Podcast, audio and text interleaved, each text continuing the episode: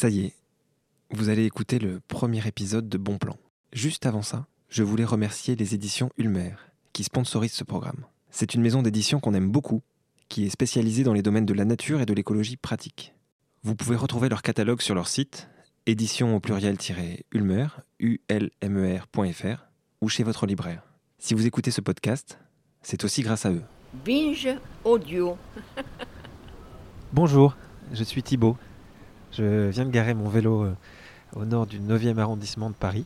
Et pour ce premier épisode de Bon Plan, je vais rencontrer Sylvie. Et je suis très content de la rencontrer parce que ça fait pas mal de temps que je regarde son blog et que je lis ses articles. Et en fait, elle a un balcon qui est un balcon nourricier, mais aussi un peu sauvage. Elle raconte qu'elle mange des courges, des fraises et même des amandes qui viennent de son balcon. Alors là je suis en train de m'approcher, je vois au loin, au 5e étage, elle m'a dit qu'elle habitait au 5e étage, un balcon qui est beaucoup plus vert que les autres, avec plein de pots de fleurs et plein de jardinières. À mon avis, c'est là. Hop, j'ai tapé le digicode, je pousse la porte. 5e. Porte de l'ascenseur qui est assez lourde.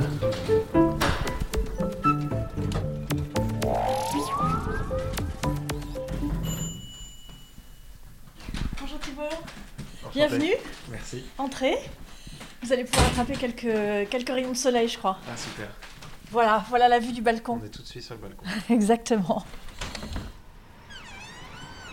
Voilà, donc quand on se tourne là, bah voilà, on a tous les platanes, et à gauche des platanes, on a tout le balcon et toute cette espèce de luxuriance un peu folle, j'avoue, mais qui est bien agréable à regarder quand même.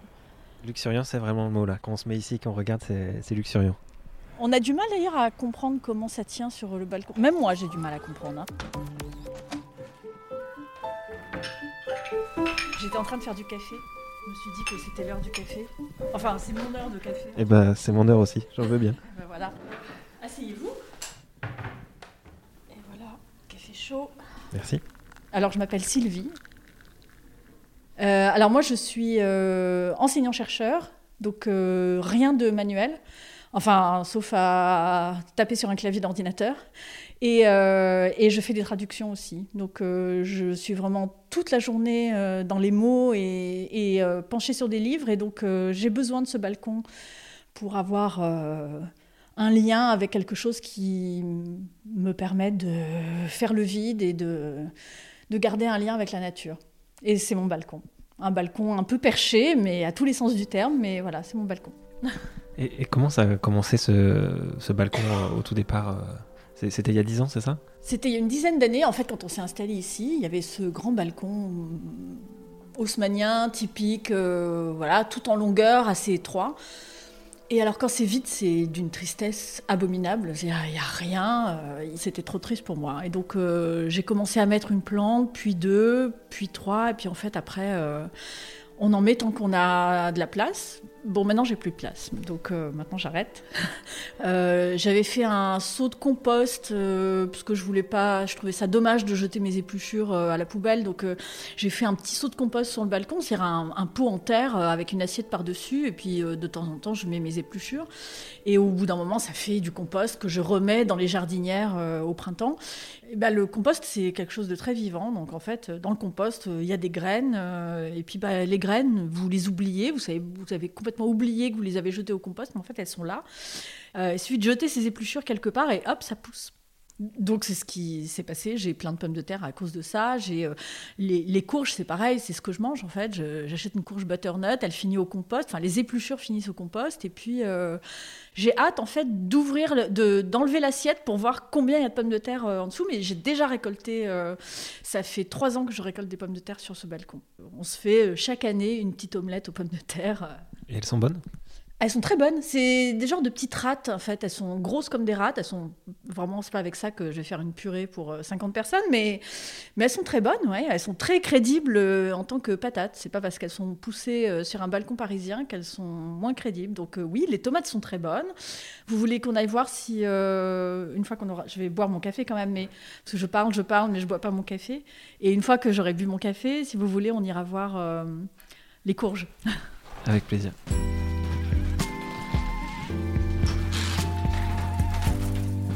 On se dirige vers le balcon. Avant tout, il y a du soleil. On a de la chance. Donc voilà, ça c'est mes framboisiers, mes 2 pieds de framboise, framboise jaune, framboise rouge.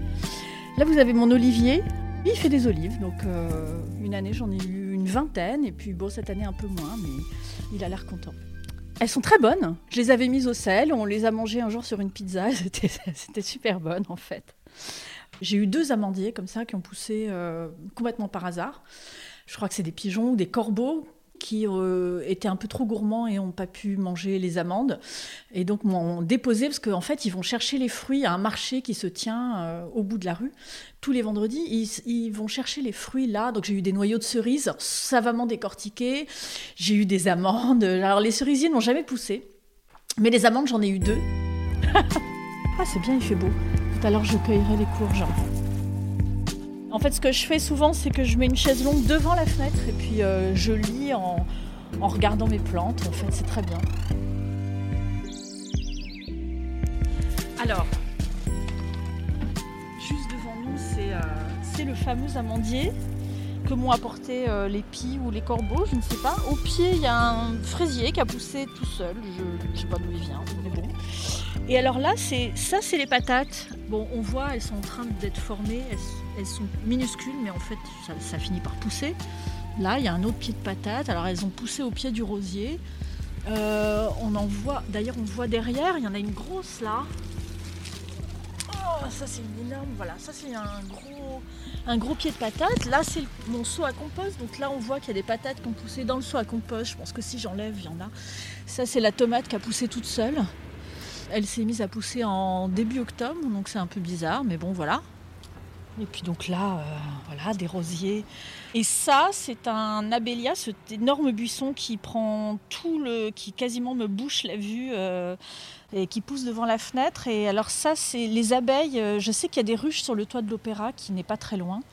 Et en fait, je crois que je vais aller leur demander un pot de miel parce que je pense que toutes leurs abeilles viennent sur cet abélia qui effectivement a une odeur presque un peu de jasmin en été et fait des petites fleurs blanches. On en voit encore une là. Donc, ils se couvrent de petites fleurs blanches en été, pendant tout l'été. Et alors là, il y a des abeilles de toute taille et de velues, moins velues. Elles sont très, très mignonnes. Elles viennent comme des folles dès le matin pour butiner. Donc, je pense que j'ai bien mérité mon pot de miel.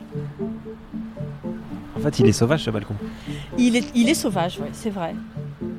À un moment où on parle de reverdir la ville, en fait, c'est très, très, très facile. Tout pousse très facilement. Le climat parisien, on a toujours l'impression, nous, on vit à Paris, on trouve qu'il pleut tout le temps, que c'est abominable. Ça pousse comme ça, en fait. Il n'y a pas besoin de grand-chose. Il suffit d'avoir un coin de balcon. Moi, j'ai un balcon filant haussmannien, mais avant, j'avais des rebords de fenêtres. Là, dans la cuisine, c'est juste des rebords de fenêtres. Et en fait, on peut très bien déjà avoir 6 pieds de fraises, des herbes aromatiques. Et rien que ça, déjà, c'est sympa. Si c'est des trucs que je plante, ça ne marche pas. Mais si des trucs qui viennent tout seuls, ça marche. En fait, c'est vrai. Je crois qu'il y a un truc spécial sur ce balcon, en fait. Mais, donc, j'ai renoncé. Maintenant, je plante plus. J'attends que ça vienne. C'est une philosophie du laisser-faire. Je laisse faire, en fait. C'est le compost qui a vécu sa vie de compost et qui m'a donné un potager, en fait. Donc... C'est pas mal, finalement. Hein. On n'a rien à faire et tout arrive. C'est bien. Merci le compost. Exactement. La seule contrainte, la seule véritable contrainte, c'est qu'il faut arroser. Un jardin, ça implique de l'arrosage et plus encore quand les plantes sont enfermées dans une jardinière et ne peuvent pas elles-mêmes aller chercher l'eau là où elles se trouveraient.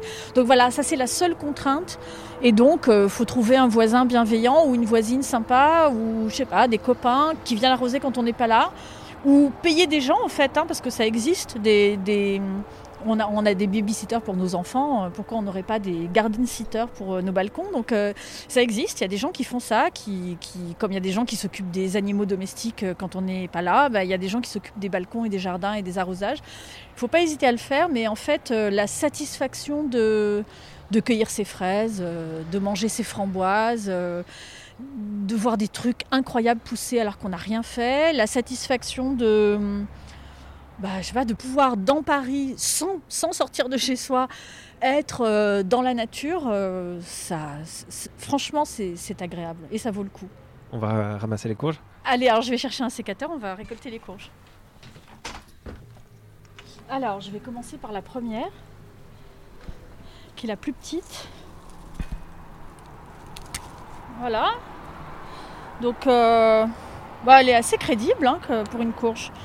Donc après, je sais pas ce que je vais en faire une soupe, je pense. Alors celle-là, je vais la rentrer. Et l'autre. Alors, j'essaye d'accéder.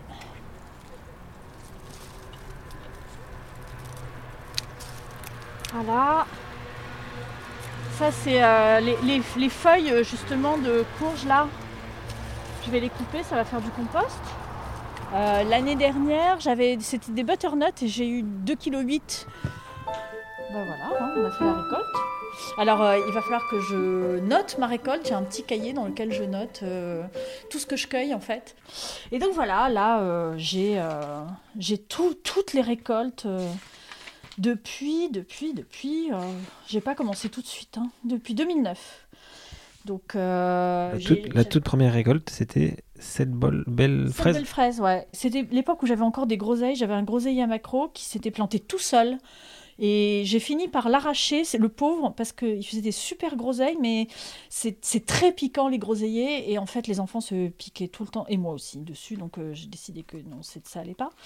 Mais par exemple, voilà, après, je fais le total. Alors, ainsi, en 2015, par exemple, 18 olives, c'était pas rien. 3 micro-melons, alors c'est vrai qu'ils étaient ridiculement petits et dégueulasses. 60 fraises, c'était pas terrible. Un peu plus de 30 framboises jaunes et rouges, 3 amandes, pas terrible. 3,3 kg de tomates et 183 g de patates. On voit quand même que c'est assez modeste comme production, mais j'avais eu très très peu de fraises et de framboises, alors que là j'en suis à plusieurs centaines cette année. Voilà, 596 g de tomates, 115 g de groseilles maquereaux. C'est la seule fois où j'avais fait un tout petit pot de confiture de groseilles du balcon. J'étais très fière. 30 crêtes framboises jaunes, j'avais pas encore le framboisier rouge, et 259 fraises. 259 fraises, ça commence à être sérieux, je suis désolée. Ça, c'était en 2010. Ça, c'était en 2010, ouais. Donc voilà. Là, j'ai pas encore fait le compte, mais alors...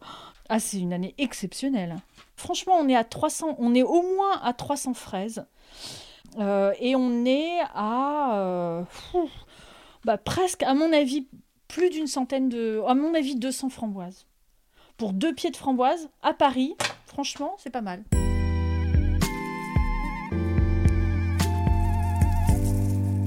Qu'est-ce qu'on entend là ? On entend... là, c'est une mésange.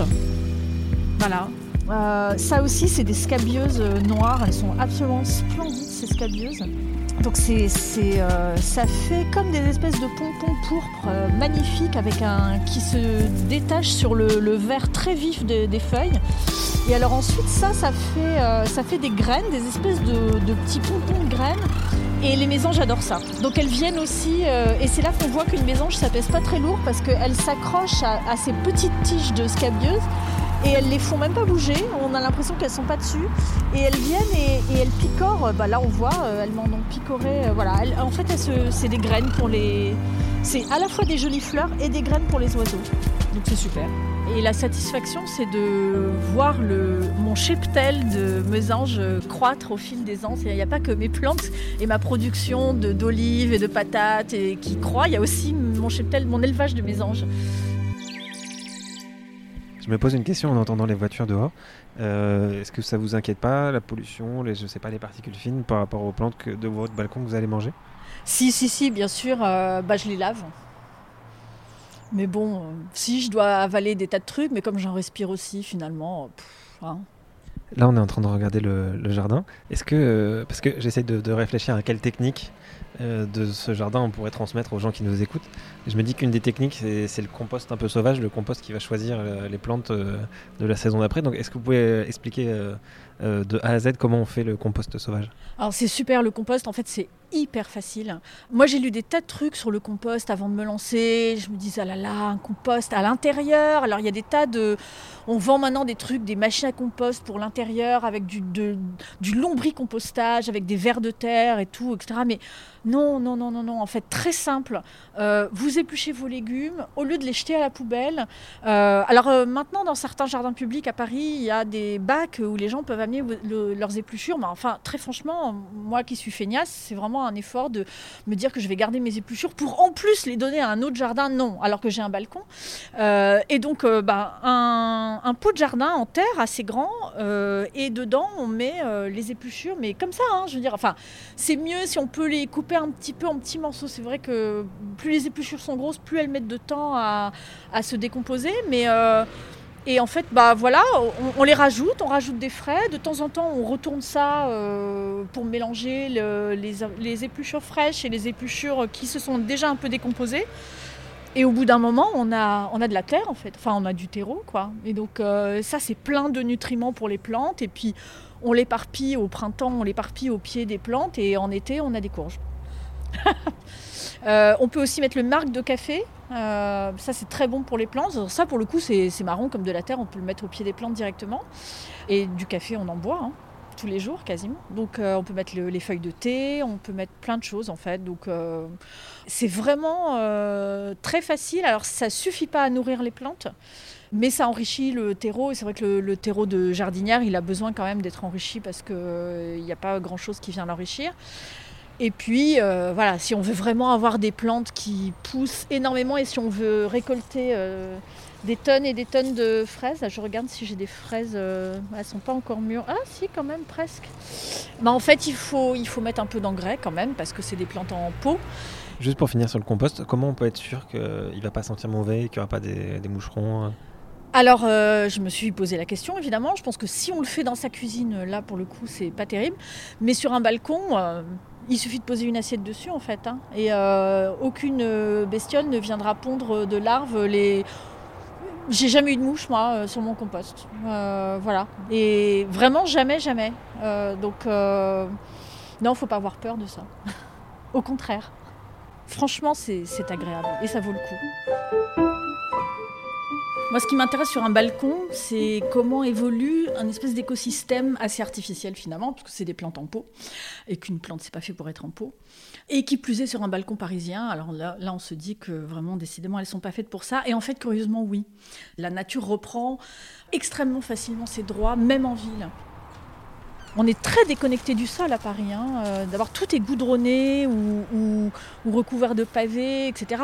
Moi, je suis dans un arrondissement très minéral. Il y a très peu de jardins publics. Et puis même quand il y a des jardins publics, on peut pas se mettre à creuser la terre dans les jardins publics. Il y a pas de jardin ouvrier à Paris ou très peu. Et donc, en fait, comparé à d'autres capitales européennes, par exemple, c'est vrai que... Oui, il y a très certainement un besoin de garder le contact avec la terre. Je pense que c'est agréable. Je ne dis pas que c'est indispensable, je ne dis pas que tout le monde devrait faire pareil, mais moi, en tout cas, je le ressens comme ça. Oui, j'avais besoin de ça. Bon, je vous dis au revoir. Au revoir, merci beaucoup. Merci, à bientôt. Au revoir.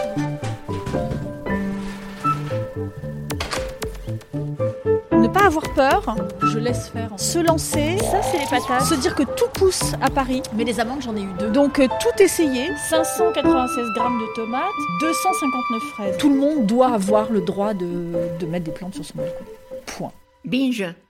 Merci beaucoup d'avoir écouté ce premier épisode de Bon Plan. Ce podcast sortira maintenant toutes les 2 semaines et il est accompagné d'une newsletter qu'on vous recommande chaudement. Si vous voulez nous soutenir, on en sera très heureux. Nous avons une page Patreon. Le plus simple pour trouver toutes ces infos, c'est d'aller sur le site bonplan.com. À bientôt.